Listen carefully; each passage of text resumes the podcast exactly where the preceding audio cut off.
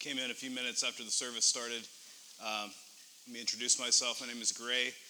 I'm the lead pastor at uh, New Valley Church in downtown Phoenix, which is just down the street from you guys. Very delighted to, to be with you tonight. Thanks to Tim for, uh, for all you've done to make this happen. Thanks for hosting us. We'd be happy to return the favor uh, if we ever get a space big enough to accommodate this crowd, but um, we would love to do it again. We're focusing tonight on Jesus and I just want us to read two verses from Matthew that we're going to be meditating on tonight Matthew 27 50 through 51. It's going to be on the screen for you as well. Let me just read this for us slowly. And Jesus cried out again with a loud voice and yielded up his spirit. And behold, the curtain of the temple was torn in two from top to bottom. And the earth shook, and the rocks were split. As I read that passage, um, something immediately jumps out as more, seemingly more random than the other things in the, in the passage. I don't know if you noticed that. The beginning of verse 50 and the end of verse 51 make a lot of sense. And Jesus cried out with a loud voice, He dies. He yields up his spirit, he dies, and then the rocks were split and the earth shakes. But actually, the first part of verse 51, as you can see, says something that on the surface seems kind of random. And behold, the curtain of the temple was torn in two. Think about this for a second. The very first thing that the Bible says after Jesus died was not how Mary was reacting, not how the disciples are, are grieving, um, not the plan for the resurrection. It's this fact there was a curtain that gets torn in two. That's what the Bible says right after Jesus dies. So when I read something like that, I think this curtain must be of great importance. When we look at the Bible, it is. It is of great importance. If we go back to the Old Testament, where does this curtain come from? In Exodus chapter 26, we're told about the curtain. The curtain is something that God uh, commanded his people to put in the tabernacle and then later the temple, which is the same thing in a different location. And this curtain was placed between the holy place and the Holy of Holies. There's three sections in the old temple the outer courts, the holy place, and the Holy of Holies. And that Holy of Holies was the place where God's presence dwelt. That's where he lived. He, that was his representation with the people. He lived in the Holy of Holies. And in Exodus chapter 26, it says this between the holy place, the place where you're starting to get close to God, and the most holy place, there is a curtain barring people from access to where God lives. That's what the curtain means. The curtain means there is limited access to the presence of God. It's like a sign that's saying this no farther, keep out of this. Don't come any closer to the presence of God. Why in the world would God place a barrier between us and Himself? What does a barrier like that do? It does a couple of things. Number one, a barrier like that protects. A barrier protects. That curtain protected the people of God. Barriers, when they protect, are a good thing. I, I think this is absolutely true. Uh, if anybody's been to the Grand Canyon in here, you will, you will know what I mean. Barriers, the Grand Canyon could use a few more barriers. Can I get an amen? I mean, I, I was there uh, just a couple months ago and um, had a, a five year old, a three year old, and a two year old with me, and there were icy conditions out. And this is actually the first time, I was shameful. Five years I've been in Arizona, but uh, we went to the Grand Canyon. It was terrifying. Like, all the pictures of us are just like, we're like, my wife and I are so like tense. Why? Because there are places literally where you can walk off the edge and drop hundreds of feet. It could use a barrier. I wish Phoenix swimming pools sometimes had more barriers. When we were looking for a house here in Phoenix, um, we, we looked at places that had pools at first, and we only had uh, one kid at the time, and he was two and a half years old, or actually one and a half years old, and, um, and we're looking at this place with a pool, and it didn't have a fence around the pool. And so we're talking to the realtor, just looking at everything. We open the door to the back, and my son walks right out and straight into the pool. We stopped looking for houses that had pools. Barriers can be important. Barriers protect. That's the first thing that they do. And this barrier in the temple protected the people of God. This was a massive curtain, 60 feet by 30 feet, one inch thick. Some people have said it takes 300 priests to maneuver this curtain. And all of this was to protect God's people so that they wouldn't stumble into the presence of God, into the Holy of Holies. It protected them. And you may be here tonight, I don't know what your church background is uh, what you're used to, but that may sound like a very fierce picture of God, this God that we need to be protected from. Why isn't God a father? Doesn't he invite us into his lap? Doesn't he just love us? What is this idea? What the Bible teaches us is this there will always be a barrier between us and God. There will always be a curtain as long as we are in our sin. Sin the Bible describes makes us unholy. And therefore, sin is the curtain that keeps us out of God's presence.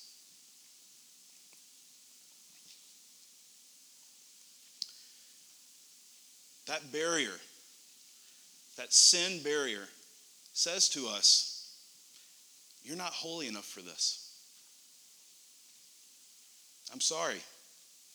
You don't deserve to be in the Holy of Holies. So we have this protection. Barrier is a, is a protection from God's holiness. Well, if you say that, then why not just leave the curtain up, right? Why not just always have a curtain between us and God? Wouldn't that make a lot of sense to be always protected? But the second thing that barriers do is they restrict, and this is when barriers aren't good. Barriers keep us out of places where we belong. And if we look at the scripture, what it says about this is this we were made for access to God. We belong originally in the presence of God. And we see this all the way back in the Garden of Eden when God created Adam and Eve. He was with them, he, they had access to Him. And if this is really cool, and I'm not going to talk about it a ton, but you can look up some articles online. There's all these things that connect the garden to the temple, right? The garden and the temple are so similar in Scripture, right? Even the garden, some have said, has that three structure the outer courts, the, the holy place, and the Holy of Holies. Eden. Eden was the place where God dwelled. That's where Adam and Eve walked with God in the cool of the day. They had a relationship with Him, intimate. But then there was a garden, like the holy place, that God had set aside for, for them to enjoy Him in a broader sense. And then there was the rest of the world that were the outer courts. And so even God's creation says this is a temple to worship God.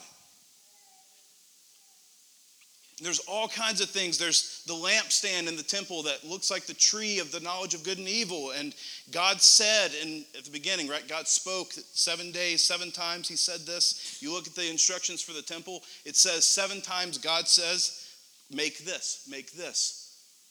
The temple was trying to get back to the garden, get back to the access to God.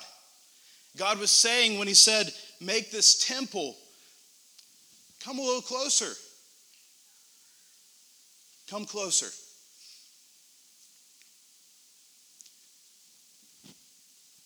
But the thing is, the temple could never be the garden. It couldn't be. And the reason why is because there was a curtain there.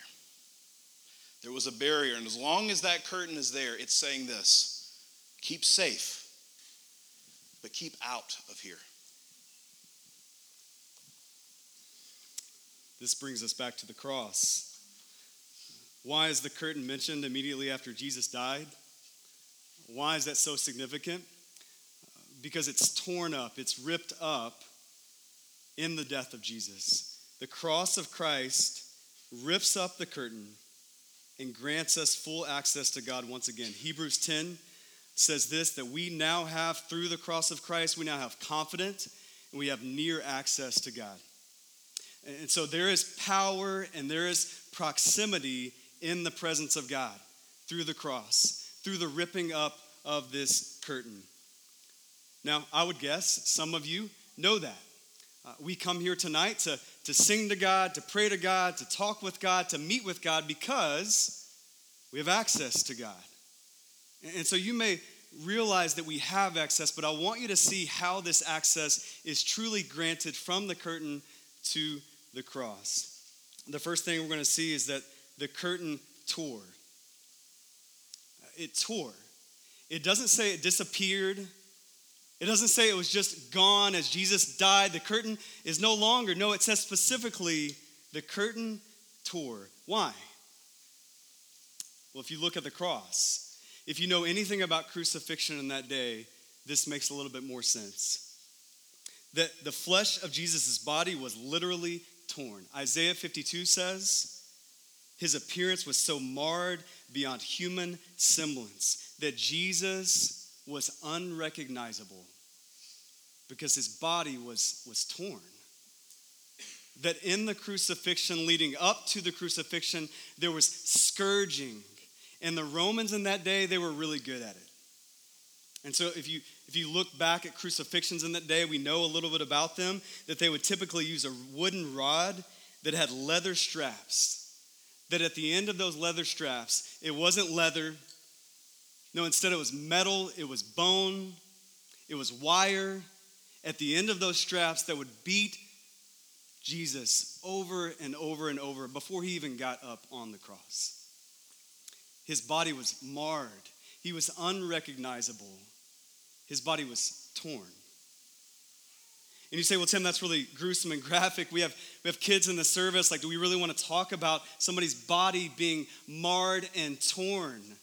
And, you need to know the reason why we talk about that. The reason why you need to feel the weight of that graphic, gruesome pain that Jesus endured is because our sin is just as graphic and gruesome toward a holy God. That the reason we needed the curtain, the reason there had to be a barrier, is because our sin is graphic, is gruesome. God is perfect and holy. And so something had to be done. There had to be punishment to remove the curtain barrier, but to also remove the eternal barrier called hell. Something had to be done. It couldn't just disappear, it couldn't just be gone. Something had to be torn. That something was someone, that was Jesus Christ. But it wasn't just any flesh that had to be torn. It wasn't just any skin that needed to be beaten and marred and killed at the cross. You see, it was the sinless, perfect skin, body, flesh of Jesus Christ the ultimate once for all sacrifice for sin. So, why tear? Why specifically tear? Why is that the first thing we hear? Because it signifies God's righteous wrath towards sin. Your sin, listen, your sin, no matter what you've done, no matter where you've been, your sin, my sin, it was torn. The body of Jesus was torn on our behalf, in our place, for our sin, to remove the curtain, to remove the barrier and to save us from having a barrier for eternity in hell. That's why it's Good Friday. That's why it's good that Jesus' body was torn on our behalf. Second thing I want you to see is this curtain tore completely. Again, small detail, you might miss it, but Matthew 27 says it tore from top to bottom. It tore literally in two. It didn't tear partially, it tore completely apart, top to bottom. It tore in two. And, and you got to imagine this is hard in our day because we've probably never seen anything like this, but this is a curtain that's massive, that's visible, that's 60 feet long, 30 feet wide, that everybody there would have known about this curtain. It's how they interacted with God. Right? It, it was the, the, the staple in the temple. It protected uh, the Holy of Holies, it kept people out. And so they would have known this massive, visible curtain. They would have known the implications of that, the effects of that. I mean, just think about how many sacrifices, how much separation they were in, in tune with in that day between them and God because of this curtain. And so, God, in his wrath, he tears the curtain. But here's why it's Good Friday is that God in his love, he leaves no room for doubt. He tears it completely. He tears it from top to bottom in two. Because we might they might have thought, well, maybe it's just partially torn. Maybe I still have to maneuver my way into the holy of holies to meet with God. Maybe there's some good works, maybe there's some service, that I need to contribute to this to tear it all the way.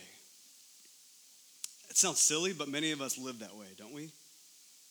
Uh, we need to know the curtain was torn, and it was torn completely. It was God's wrath, it was God's love colliding at the cross. D.A. Carson, author and theologian, this is one of my favorite quotes. He said this Listen, do you wish to see God's love? Look at the cross. Do you wish to see God's wrath? Look at the cross. There they both collide. There the curtain is torn, and it's torn completely. And so, listen, my question to you is really simple. Do you understand that? Do you feel that? And do you understand and feel both? Do you understand and feel the wrath of God that tore the curtain, that marred the body of Jesus so that it was unrecognizable? Do you understand the wrath of God? Because He is holy, because you and I are sinful, and there had to be a barrier of the curtain. There is a barrier called hell. Do you understand the holy, righteous wrath of God poured out on the righteous Son of God? Do you understand that tonight? You don't need to leave here without grieving that without feeling the weight of that, without sitting in silence and sorrow over that. But do you also understand the incredible, amazing, unconditional, powerful love of God? That He would tear the curtain from top to bottom, that He would tear it in two. Why? So that he could do what you could not make full access, near access, confident access between you and God. And so, do you, do you know God's wrath, but do you know God's amazing love that is expressed to us as this curtain is torn? You, you see, I think if we're honest tonight, that some of us are on different ends of the spectrum of this. I think some of us, we're still trying to stitch the curtain back together. Like some of us come in here this, this evening and we say, well, you know, you can't just meet with God. You can't just talk to God. You can't just be honest with God. I mean, God forbid, like you would just tell God exactly what you're feeling and thinking. You just can't do that. I mean, even tonight, maybe some of you, you haven't prayed to God. We had moments of silence. You just stayed silent. You didn't communicate with our Heavenly Father because you thought, well, hey, we need to, we need to do some different things. I need to sing some songs, get my heart right. Then I can meet with God, right? Or I need to, need to pray some prayers and maybe put some formulas to them and, and make sure I say the right things and don't say the wrong things because, because I need to jump through some hoops before I can really meet with God. And you need to know when you do that, what you're doing is stitching that curtain back together. The curtain that was torn, the curtain that was torn completely on your behalf by Jesus for you to grant you full access to God Almighty. And you come along and you say, Well, no, no, no, I don't, I don't know. I need, to, I need to kind of stitch this curtain back together. And you need to know if that's you tonight, you, you need to be freed from that. You need to be released from trying to earn favor and access with God and realize it's already been granted to you in the cross of Christ. I think other of us are on the other end of that spectrum. Others of us, as Pastor Gray talked about the curtain, you, you think, well, I don't even know anything about that. I, I don't ever think about the Old Testament and the way people engaged God. And we forget the curtain ever existed. We have this amazing access to God, but we're, we're numb to it. If we're honest, we think, I can meet with God whenever I want. So, church, I don't have to come to church. I can meet with God in the shower read my Bible, encounter God, reflect on what His Word has to say in my life. I don't have to do that every morning. I can listen to it on an app. Yet, when's the last time you've done that? You see, some of, us, some of us forget the curtain ever existed, and we get numb to what we're doing right now. We're in the presence of God. That He looks at you if you've placed your faith in Jesus, He looks at you and He sees His Son and He's satisfied with you. And He wants you to approach Him. He wants you to give Him your honest thoughts and feelings, even in this moment, if you know Jesus. And so some of us try to stitch the curtain back together. Some of us forget the curtain ever existed. But we need to remember both. Right? Tonight, Good Friday, we need to remember the weight of the curtain but also experience the freedom of the cross. That's what tonight is about. And so here's what we're going to do we're going to remember the weight of the curtain, we're going to experience the freedom of the cross now. I'm going to invite the band back up. I'm going to pray in a moment, and then we're going to take communion.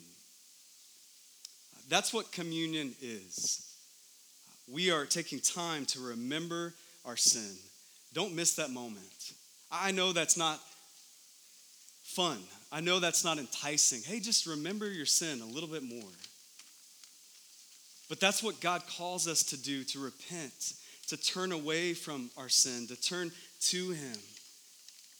You can't get to the glory of resurrection until you grieve the death of Jesus. Don't miss that moment to grieve your own sin that put Jesus on the cross. And so, the way we're going to do that is we're going to take the bread, which represents the body of Jesus that was torn for you. We're going to take the juice and the wine down here. We're going to dip the bread in that juice or wine. And in that moment, I want you to feel the weight of the curtain. I don't want you to miss that moment. But then quickly, you need to receive the freedom of the cross. To know that your sin whatever it is, your sin yesterday, your sin 10 years ago, is not bigger than the cross of Jesus. It's not bigger than the cross that tore his flesh, that marred his body unrecognizably. And so, as you take the bread, as you dip it in the juice of the wine, you, you would feel both. And maybe that's confusing. Like maybe your head hurts a little bit right now. Like, okay, there's the weight, but there's also the freedom. Yeah, that's Good Friday. That's why it's dark in here. That's why there's silence, it's because it's both. But you need to experience both. And so, if you know Jesus, if you have placed your faith in the life, death, and resurrection of Jesus, uh, I'm going to pray, we're going to sing, and I would invite you to come and partake in communion. There won't be anybody here to serve you. We want everybody to experience this moment for themselves. We have a couple more songs, so there's plenty of time. Some of you, you know Jesus, you can take communion, you can grieve this death of Jesus, remember the curtain, but also experience the freedom of Christ. But if you're honest tonight, you need to spend a few moments understanding the gravity and weight of this once again. And so take your time. That's why there's nobody down here. Take your time. Come when you feel led. And then there's others of you who you don't need to come. you need to stay exactly where you are because you don't know Jesus yet, because you haven't put your trust in the cross of Christ and what was accomplished there. And so, this is a moment for you to stay exactly where you are, reflect on that truth, repent of your sin, believe in Jesus, give him your sin and your life. And then, if you do that, man, come on down. What a better night to give your life to Christ than the night that we celebrate and reflect on the night Jesus died that gave you life. And so, I'm going to pray. However, you need to respond, respond and then come. Let's remember the weight of the curtain. Let's celebrate the freedom of the cross together. Let's pray together. Father in heaven, I thank you for tonight. God, I thank you for this tension that is very real. It's not dramatic. It's very real that you died for all of sin past, present, future. The sin we've thought about, the sin we've committed, the sin we are going to do. You died for that, knowing all that would come for each one in this room. And so, God, I pray that in this moment we would reflect on that. We would reflect on the barrier of the curtain, but also celebrate that that's been torn. And it's been torn for eternity, not because of our works, because of yours on the cross for us. That we have power, that we have proximity in your presence, even now. That's an amazing thing. And so, God, I pray that we would experience that tonight. Help us to do that. Remove distraction, remove doubt. Help us to experience you in this moment. In Jesus' name.